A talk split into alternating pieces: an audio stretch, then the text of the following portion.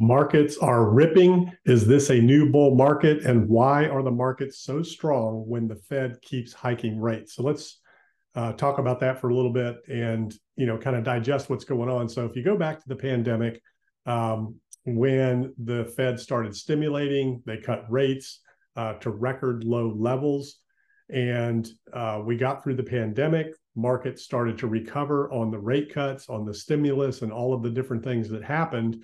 Uh, and you know the markets were ripping prior to that. We we didn't really get any inflation until the supply chain uh, issues started to arise and demand outpaced supply.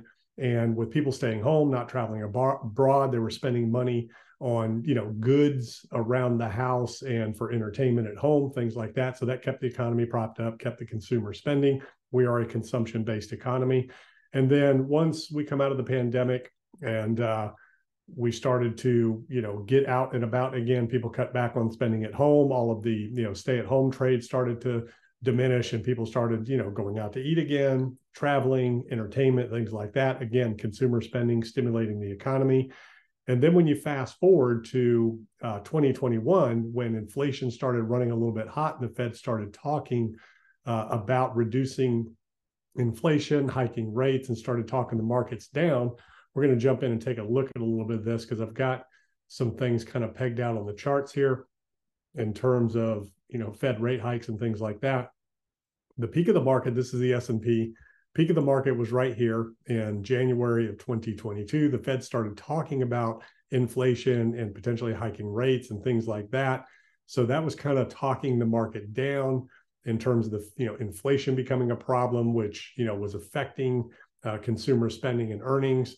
Then we had the invasion right here. Uh, Russia invades Ukraine, February 2022. That obviously spooked the markets, put price, uh, put pressure on gas prices, things like that, which also also really affected inflation. Inflation started spiking, started hitting record record levels, and that's when the Fed, you know, decided that they were going to, you know, hike rates. You know, we had a couple of meetings prior to that, and they did the first rate hike, 25 basis points, I believe it was yeah, 25 basis points in March of 17 uh, or March 17, 2022. Then it was 50 basis points. Then it was 75 uh, for four consecutive hikes. And if we look at the action here, so this is the Russia invasion.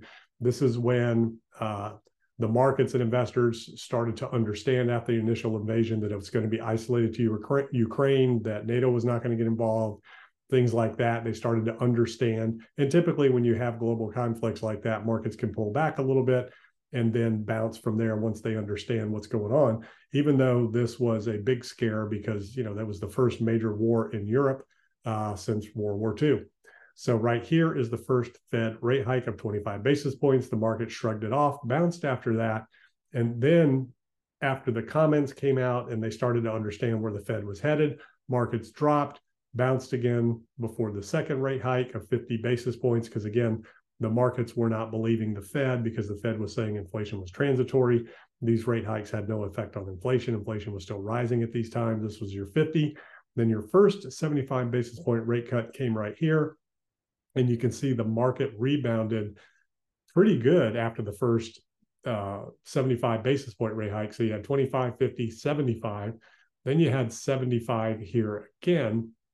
And um, right here in August of 2022, that was the Jackson Hole speech because the markets were rallying in the face of the Fed after two consecutive uh, 75 basis point rate hikes. Again, coming off of zero basically because they dropped the rates to zero during the pandemic to stimulate the economy. inflation was running hot. Uh, the Fed was saying inflation was transitory. They said they were going to keep hiking. The markets never believed the Fed. They still don't at this point.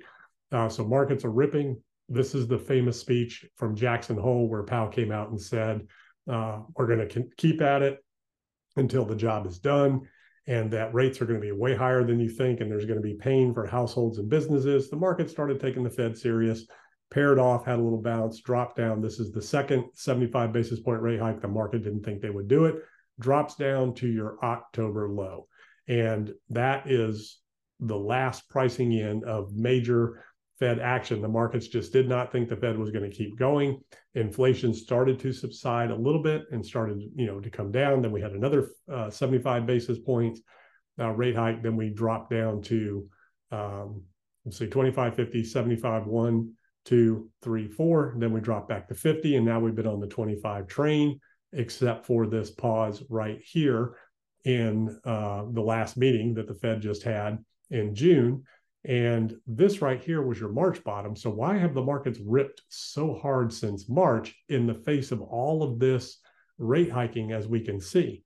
We've had basically from zero to five and five and a quarter, and we know another rate hike is coming, potentially two, but the markets think that it's going to be one and done. So why have the markets been ripping since March in light of all of this uh, tightening, all of the rate hikes and things like that? A couple of reasons. One, because the consumer is still strong and inflation, although it's coming down, we still have uh, inflation. We still have prices rising, but at a slower pace. So you have disinflation. We have not entered deflation yet. So that keeps earnings up, right? The other thing that happened is during the pandemic, companies guided lower with their earnings. Uh, some of them, you know, removed guidance altogether and said, we just don't know. We can't guide because we don't know what's going to happen. So they've kind of, you know, they had such a low bar to cross and then they've been beating on earnings partially because of inflation. So inflation keeps top line sales up and also uh, keeps earnings up, right? And then companies have been cutting back, laying off because of supply uh, chain issues and things like that. And what they're realizing is with the prices being up where they are, the consumer is still spending. During this whole period, during the pandemic, during everything that was going on, the consumers kept spending uh, because there's a lot of money out there. We saw real estate prices skyrocket. We saw the markets, you know, doing what they're doing.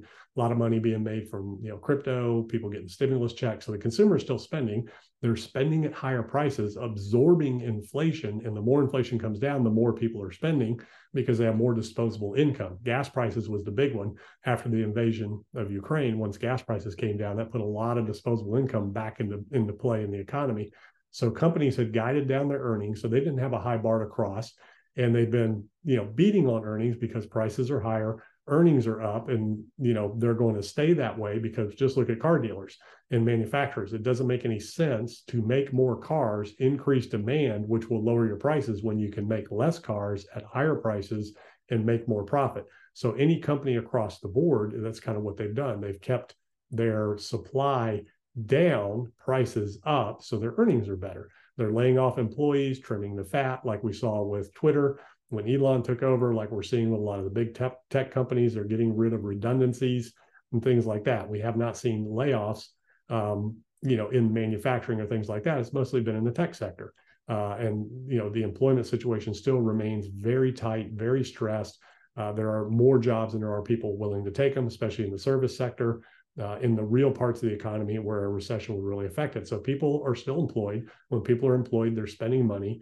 Inflation is coming down. The rate of inflation is coming down. We still have inflation, but the, the rate of inflation is coming down. So instead of 9% inflation, we have 3%. Um, so that's still inflation, but it's coming down. Will it come down to two or the Fed's target? We'll have to wait and see if that's going to happen. um, deflation could potentially be next. But what that also means is that could affect company earnings, uh, you know, top line sales, which will affect earnings as prices come down. They're going to be selling less and they're going to be making less. So if we get into deflation, that is your big risk right there. So another reason that these markets have run so much since March is because this is where the bank situation happened with, you know, Silicon Valley Bank and the other banks, uh, where the interest rate uh, policy started to hit the banks because, you know, buying um, you know treasuries and you know banking on rates staying low and then all of a sudden the rates go higher and they have short you know long duration treasuries that they had bought um, and you know putting you know deposits at risk. And then the fed came out and put you know the um, pieces in place to guarantee deposits across the board which which was you know setting up that uh, program that they set up uh, for the banks to tap into which a lot of people called quantitative easing. A lot of people said it was, you know, the Fed bailing out the banks and, you know, pumping liquidity in the markets. So no matter how you look at it, you know, that that um, program that the Fed put in place to backstop the banks was perceived as quantitative easing. And the message was also perceivably sent to the markets that we are not going to let the markets fail. We're not going to let the banks fail. We're not going to let the markets fail. And ever since then, Powell's tone has really changed and softened. So the markets have taken all of that as a sign that the Fed is going to backstop the banks, they're going to backstop the markets, and they're going to quit raising rates at some point because you know their policy has long and variable lags.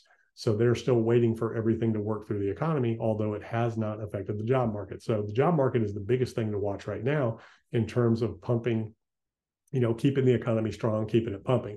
Now, the other thing, let me get rid of some of this stuff here and um, clean this chart up a little bit. This is the S&P. The other thing is the Fibonacci level. So right now the markets are at a very big level in terms of determining is this going to be a continuation and a retest of the previous all-time highs and then potentially setting in new highs.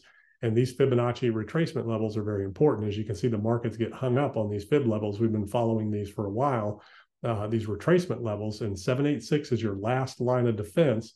And so far, everything but the Dow has cleared the 786. So what you want to look for now in terms of continuation into a bull market out of this, you know, bear market rally territory into confirmed bull market is a a break of the 786, confirmation on it, and then continuation, and then you're retesting all-time highs.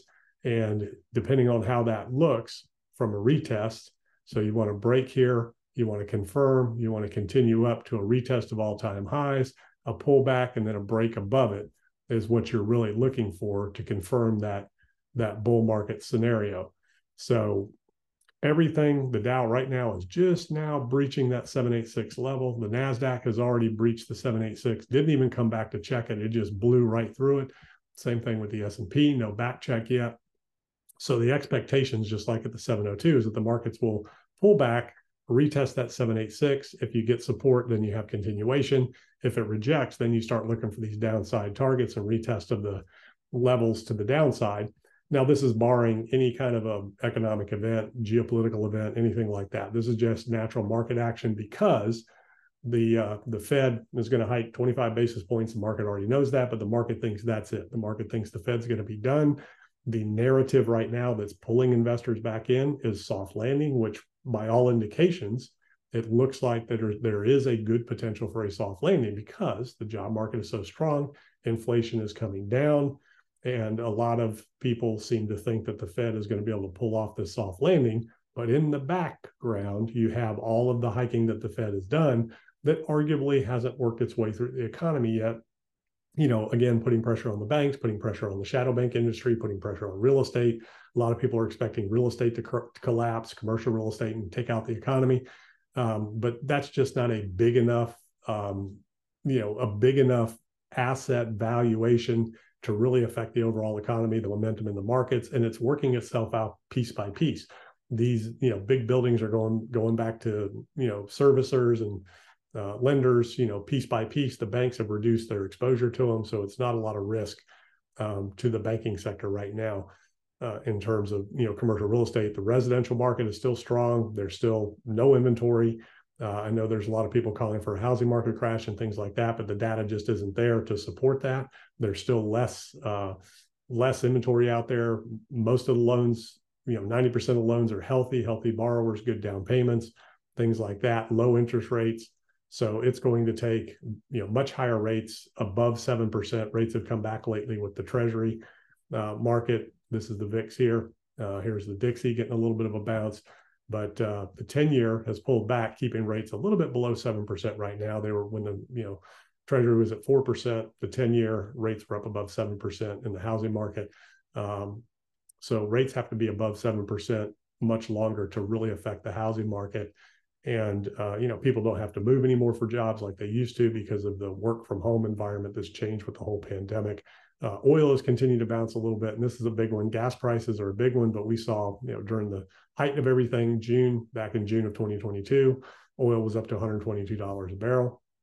You know, that was that was a pretty high level where gas was approaching five dollars a gallon. It's come back a little bit where gas is, you know, around three dollars a gallon, which is still a lot, uh, but people have absorbed that. It used to be that three dollars was the threshold where people really started to pull back but again, the consumer is pushing through inflation at this level. So the real question is will inflation get back down to the Fed's target? Will we see double peak inflation? And you know how is that going to really affect um, earnings for companies and, and things like that? So uh, we'll take a look at Bitcoin here. Bitcoin has been in a strong uptrend. This is the trend line with higher lows and higher highs. So the key is if there is a pullback, this is your first line of defense right here.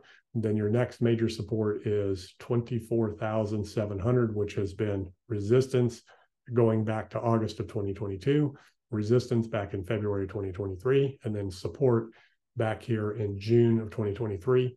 And you know, but obviously the trend line is first, and it, you know it could potentially tag the trend line and then keep on going. And if it does that, then you know this you know uptrend will be uh, solid and maintained into the halving.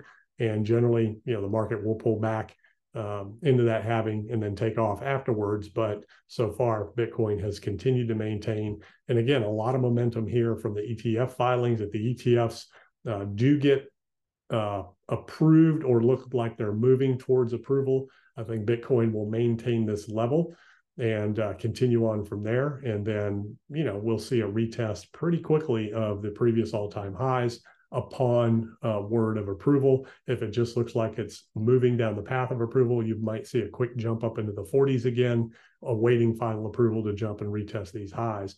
If for some reason it gets turned down, then you might see some retests of these previous levels of 24, and then we'll just take it level by level and go from there. And of course, it's still a risk asset. It, regardless of what's going on, it's still going to follow the markets. And if there's an event in the markets, it's going to affect Bitcoin.